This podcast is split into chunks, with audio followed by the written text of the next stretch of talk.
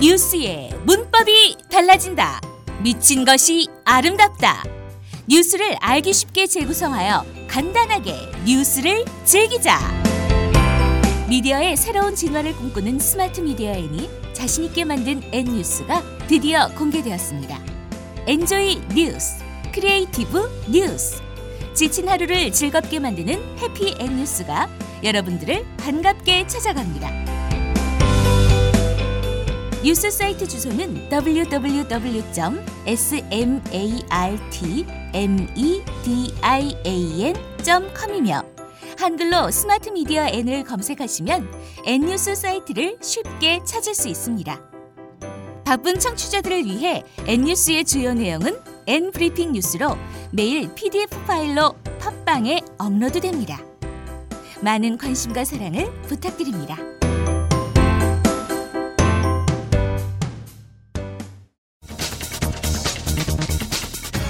어울릴 것 같지 않은 그가 돌아왔다.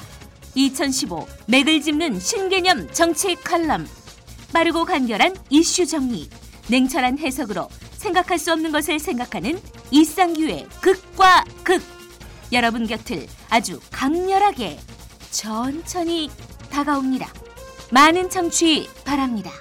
안녕하세요. 극과 극 칼럼 뉴스를 진행할 정치평론가 이상규입니다. 누구나 쉽게 어디서나 명쾌하게 세상을 해석하는 당신만의 칼럼에스 코드를 알려드리겠습니다. 유수 정보 해석에도 노하우가 있습니다. 유수는 바르게 넓게 깊게 보아야 합니다. 많이 아는 것이 중요한 것이 아니라 제대로 아는 것이 중요합니다. 세상의 길을 알려주는 정제된 유수 정보가 필요합니다. 먼저 오늘 꼭 꼼꼼하게 챙겨봐야 할 오늘의 키포인트 뉴스 파이버를 알려드리겠습니다. 스마트 미디어 N뉴스를 인터넷에서 보시려면 한글로 스마트 미디어 N으로 검색하시면 됩니다. 시간이 바쁘신 청취자들은 N뉴스 브리핑 PDF 파일로 다운받으시면 됩니다. 오늘의 키포인트 뉴스 5입니다. 첫 번째 뉴스는 내년 총선 구도 안개 속 안철수 탈당의 일여다야 구도입니다. 두 번째 뉴스는 15일 전후 새정치연합 문병호, 유성엽, 황주홍 의원 탈당, 안철수 측의 합류입니다. 세 번째 뉴스는 전두환 전 대통령 차남 재용 씨, 악성 체납자 포함, 지방세 고액 체납자 4천여 명 공개입니다. 네 번째 뉴스는 항공주 사야 하나, 저유가 기조 속 내년 세계 항공업계 사상 최대 이익 전망입니다.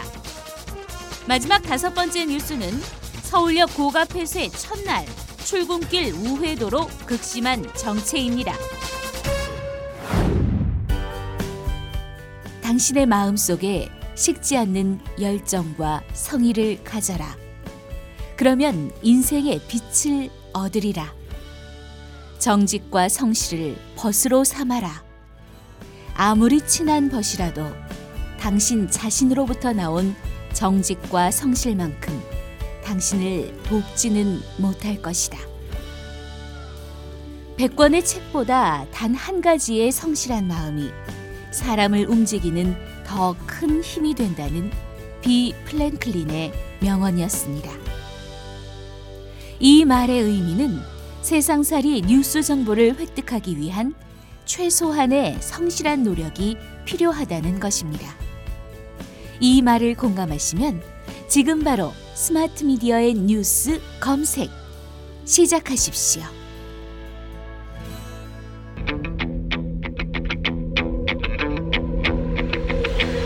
오늘의 극과 극 칼럼 뉴스의 주제는 안철수 탈당과 야당의 미래에 대해서 이야기하도록 하겠습니다. 먼저 조선일보, 동아일보가 주장하는 핵심 칼럼 내용입니다. 조선일보 사설 새정치 내걸고 집안 싸움만 하다 갈라선 안철수와 문재인 안철수 의원이 13일 새정치 민주연합을 결국 탈당했다. 작년 3월 민주당과 살림을 합친 지 1년 9개월 만이다. 안 의원은 탈당 기자회견에서 야당이 이대로 가면 총선은 물론 정권 교체의 희망도 없다며 기득권 지키기에 빠져 당 안에선 변화와 혁신이 불가능하다고 했다. 안 의원의 탈당은 작년 6사 지방선거를 석 달 앞두고 쫓기듯 합당할 때부터 예견된 일이었다. 당시 안 의원은 새 정치를 하겠다며 몇 달간 신당을 창당하겠다고 사람을 모으고 다니다가 어려움에 봉착하자 주변과 어떤 상의도 없이 갑자기 민주당과 합당했다. 그러나 말이 합당이었지 흡수된 것이나 다름없었다. 이때 이미 그가 말하는 새정치라는 것이 실은 이해관계에 따라 움직이는 이합집산 이상도 이하도 아니라는 사실이 드러났다고 해도 별로 할 말이 없을 것이다. 안 의원은 야당 내 친노 주류 세력이 기득권에 안주하고 있다며 이 사람들이 야당의 변화와 새 정치를 가로막고 있다고 했다. 맞는 말이다. 그러나 그가 정치를 시작한 이후 그의 행태를 보면 그가 도대체 무엇을 하겠다는 것인지 알 수 없다는 사람이 더 많다는 사실을 알아야 한다. 서울시장 대선 후보에 나섰다가 그만둔 것이야 그렇다 치더라도 그 이후에도 그는 일관성 없이 이리저리 왔다 갔다 하는 인상만 주었다. 그러는 사이 그를 돕던 많은 사람들은 대부분 그의 곁을 떠나갔다. 한때 4, 50%까지 치솟았던 지지율도 한 자릿수로 빠져버렸다. 그 책임은 다른 사람이 아닌 스스로 질 수밖에 없다. 많은 사람이 왜 안 의원의 미숙한 리더십, 무책임한 태도를 지적하는지 스스로 돌아봐야 한다. 문 대표의 책임도 더 컸으면 컸지 작다고 할 수 없다. 문 대표 측은 끝까지 말렸지만 안 의원이 박차고 나갔다고 항변하고 싶겠지만 많은 국민은 친노 진영이 그동안 보여준 폐쇄적 집단주의와 패권주의 행태를 속속들이 기억하고 있다. 지금 야당은 지난 몇 년간 장외로만 떠돌았다. 그러다 보니 목소리 높은 강경파일수록 힘을 얻는 구조였다. 주로 그런 사람들이 주요 당직을 차지할 수 있었고 그 중심에 당 다수를 장악한 친노 세력이 있었다. 결국 야당을 이 지경으로 만들고 분열시킨 책임은 최종적으로 당을 맡고 있는 문 대표와 친노 세력에게 돌아갈 수밖에 없다. 동아일보 사설. 양초의 난에 탈당한 안철수. 야권 심판론 앞당기나. 안철수 현상도 사라진 판에 안 의원이 이제 와서 또 새로운 정치를 내세운다고 해서 과연 얼마나 국민의 호응을 얻을지도 알 수 없다. 안 의원은 지난해 지역주의 기득권에 찌든 양당 정치 체제 타파를 표방하며 신당 추진에 닻을 올린 지 한 달여 만에 청산 대상인 민주당과 합당했다. 낡은 진보 청산을 내세우면서도 불법 폭력 시위 세력과 단호히 선을 긋지 못했다. 이념에 붙들려 법안 심의를 가로막는 수구적 진보의 행태를 단호히 비판한 적도 없다. 뚜렷한 새 정치도 리더십도 보인 적 없는 안 의원은 결국 당내 권력 투쟁에 패해 탈당했다는 소리를 들어도 할 말 없을 것이다. 새정치연합과 안철수 세력이 다시 단일화 쇼로 민의를 왜곡하거나 호남 지역을 노려 지역주의를 자극한다면 정권 심판이 아니라 야권 심판론으로 총선판을 바꾸게 될 것이다. 반대로 기울어진 운동장만 믿고 안주하는 보수 새누리당과 수구 좌파 이념에 경도된 새정치연합 사이에서 안철수 세력이 중도 개혁 성향의 민심을 얻어낸다면 정치권의 변화의 바람을 불어넣을 수도 있을 것이다. 국회 선진화법을 무기로 막강해진 야당이 안 의원의 탈당으로 또 쪼개져 선명성 경쟁을 하게 된다면 경제 활성화 법안과 노동개혁 법안의 국회 처리가 표류하고 국정의 피해가 커질까 우려된다. 안 의원이 진정 새 정치를 실천할 용기가 있다면 이런 낡은 정치 행태부터 청산하는 일에 앞장서기 바란다. 새누리당도 야권의 분열을 즐기며 친박 비박 간 기득권 지키기 경쟁에만 골몰하다간 쓴 잔을 들이킬 수도 있음을 알아야 한다. 또 다른 쪽인 한겨레 신문, 경향 신문이 주장하는 핵심 칼럼 내용입니다. 한결의 사설 안철수 이젠 새 정치 정권 교체 말할 자격 없다. 안철수 의원은 기자회견에서 끝내 탈당을 선택할 수밖에 없는 여러 이유를 설명하며 국민과 당원들에게 사과했다. 하지만 총선을 앞둔 엄중한 시기에 야당을 분열시키는 결정을 내린 건 어떤 이유로도 정당화되기 어렵다. 안 의원은 지금 야당은 이대로 가면 총선은 물론 정권 교체의 희망도 없다. 탈당해서 국민의 삶을 돌보는 새로운 정치로 국민께 보답하겠다. 정권 교체를 이룰 수 있는 정치 세력을 만들겠다고 말했다. 안 의원이 처음 정치를 시작한 계기가 새로운 정치를 통한 정권 교체에 있었을지는 모르나 이젠 그런 말을 할 자격이 있는지 스스로 돌아봐야 한다.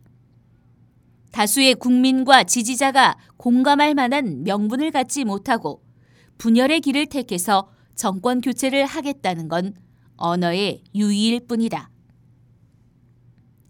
이제 분열과 혼돈에 빠진 제1야당을 추슬러 다시 도약시킬 책임은 온전히 문재인 대표에게 놓였다. 당이 어지러울수록 국민과 지지자를 바라보고 혁신과 변화의 기치를 놓지 말아야 한다. 안 의원의 탈당은 분명 잘못된 것이지만 상황이 여기까지 온 데엔 통합의 리더십을 발휘하지 못한 문 대표의 책임 또한 크다는 사실을 뼈저리게 깨달아야 한다. 당을 수습하고 대오를 정비하려면 문 대표는 말 그대로 살신성인의 자세를 보여야 한다. 대표 자신 또는 특정 계파의 이익을 위해 좌고우면한다는 인상을 추호라도 줘선 안 된다. 이 엄혹한 시대에 야당에 대한 기대를 그래도 접을 수 없다는 사실을 야당의 모든 인사들은 무겁게 받아들이길 바란다. 경향신문 사설 안철수 탈당과 야당의 미래 안전 대표의 탈당은 분명히 잘못된 결정이다. 그럼에도 새정치연합이 여기까지 온데 문 대표의 책임이 크다는 점은 또다시 지적하지 않을 수 없다. 그는 자신이 합법적으로 선출된 대표라는 원칙을 강조했지만 정치에는 원칙 못지않게 중요한 것들도 있다. 경쟁자나 비판자를 포용하는 리더십, 기존의 발상을 뛰어넘는 상상력 같은 요소들이다. 문 대표는 이러한 능력을 보여주는데 실패했다. 사태 인식 또한 아니했다. 문 대표는 지난 8일 안전 대표의 탈당 가능성을 두고 공동 창업주로서 탈당은 말이 되지 않는다고 단언했다.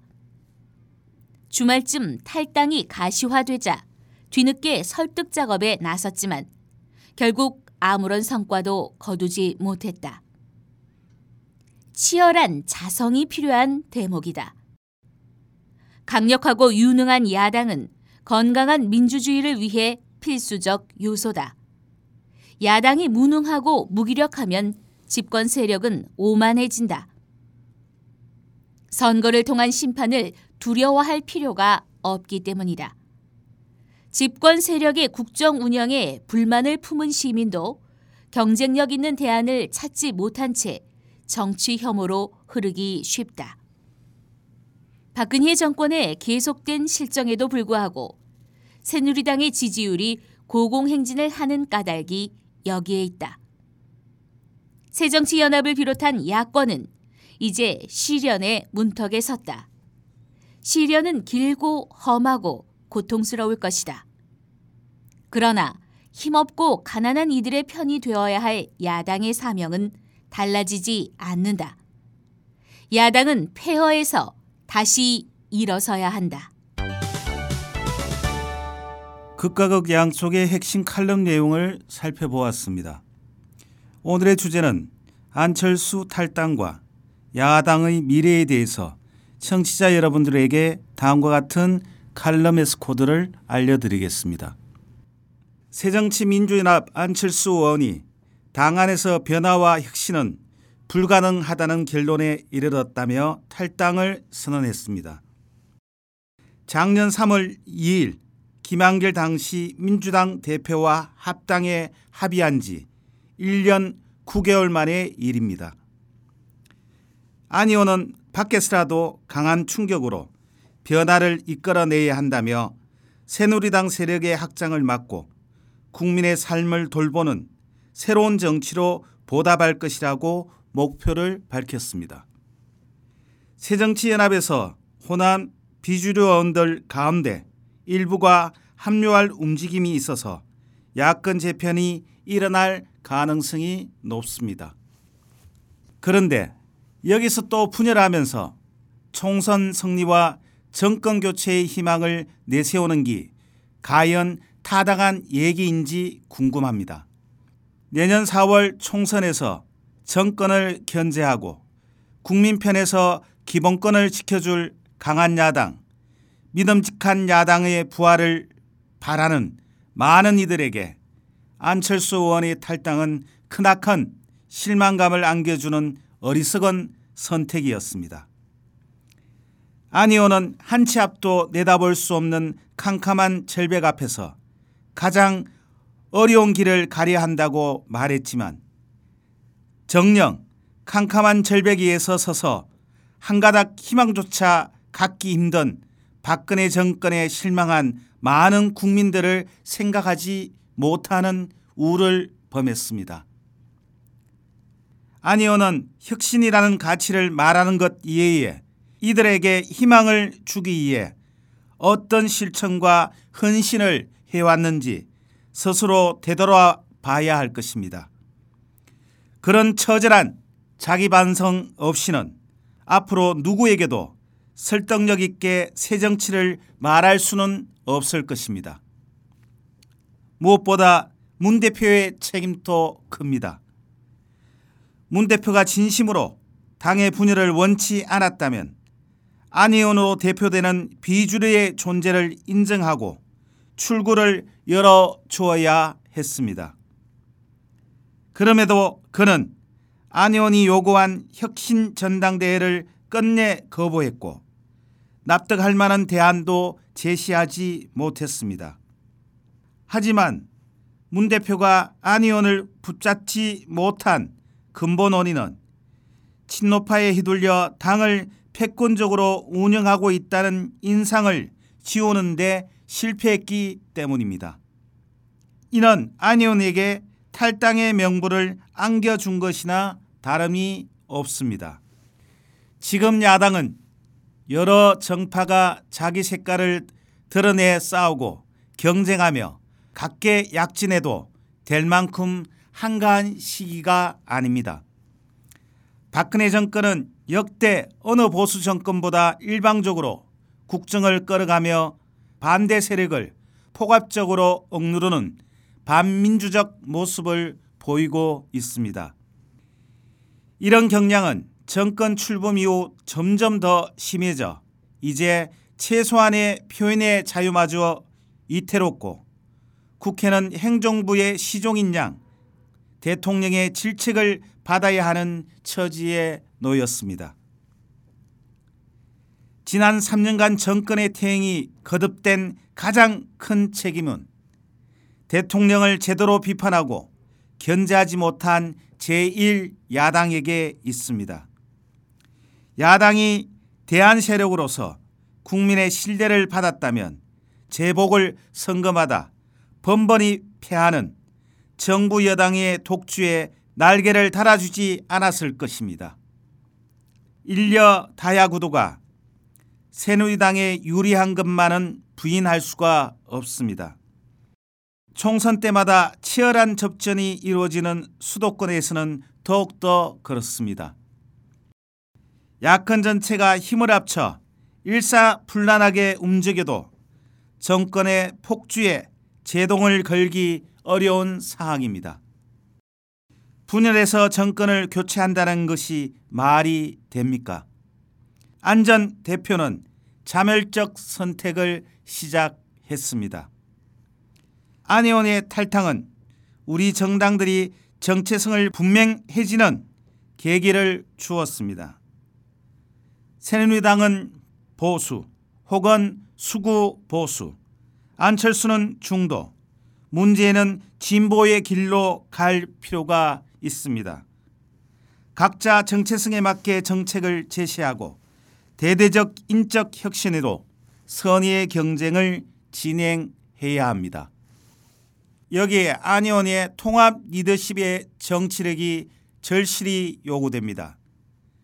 총선 승리와 정권 교체를 위해 통합과 연대의 리더십을 발휘해야 합니다. 또한 분열과 혼돈에 빠진 제1 야당을 추슬려 다시 도약시킬 책임은 온전히 문재인 대표에게 놓여 있습니다. 당이 어지러울수록 국민과 지지자를 바라보고 혁신과 통합의 기치를 놓지 말아야 합니다. 안희원의 탈당은 분명 잘못된 것이지만 상황이 여기까지 온 데엔 통합의 리더십을 발휘하지 못한 문 대표의 책임 또한 크다는 사실을 뼈저리게 깨달아야 합니다. 새누리당도 새정치연합의 분열을 즐기고만 있을 사항이 아닙니다. 안 의원의 탈당에 가려져서 그렇지 공천권을 둘러싼 새누리당의 내용도 야당의 분열상 못지 않습니다. 국민의 마음을 헤아리지 않고 친박, 비박으로 나뉘어 싸움질만 하다가는 언제든 지지율이 반토막 날 수 있다는 교훈을 새정치연합의 분열 비극에서 찾길 바랍니다.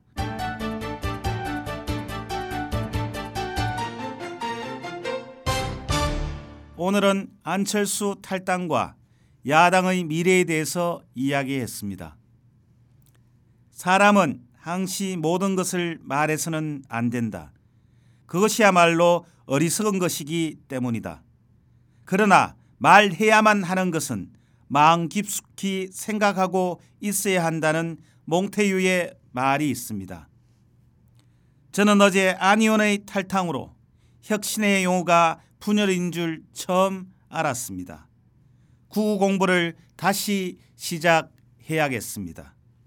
이상으로 이상규의 극과 극 칼럼 뉴스를 마치도록 하겠습니다. 저는 이번 주 금요일 자정에 다시 찾아뵙도록 하겠습니다. 편안하고 행복한 하루를 보내시기를 기원하겠습니다. 당신이 세상의 희망입니다.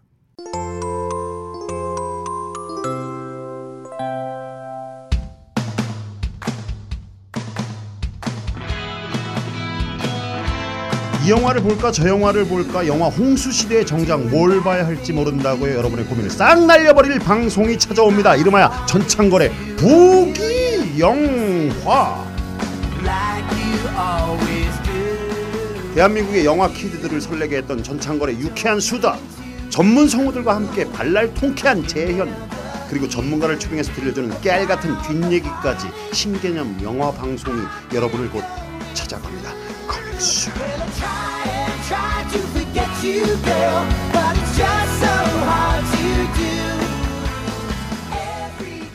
사람과 사람을 연결하는 공감 미디어 스마트 미디어 N입니다.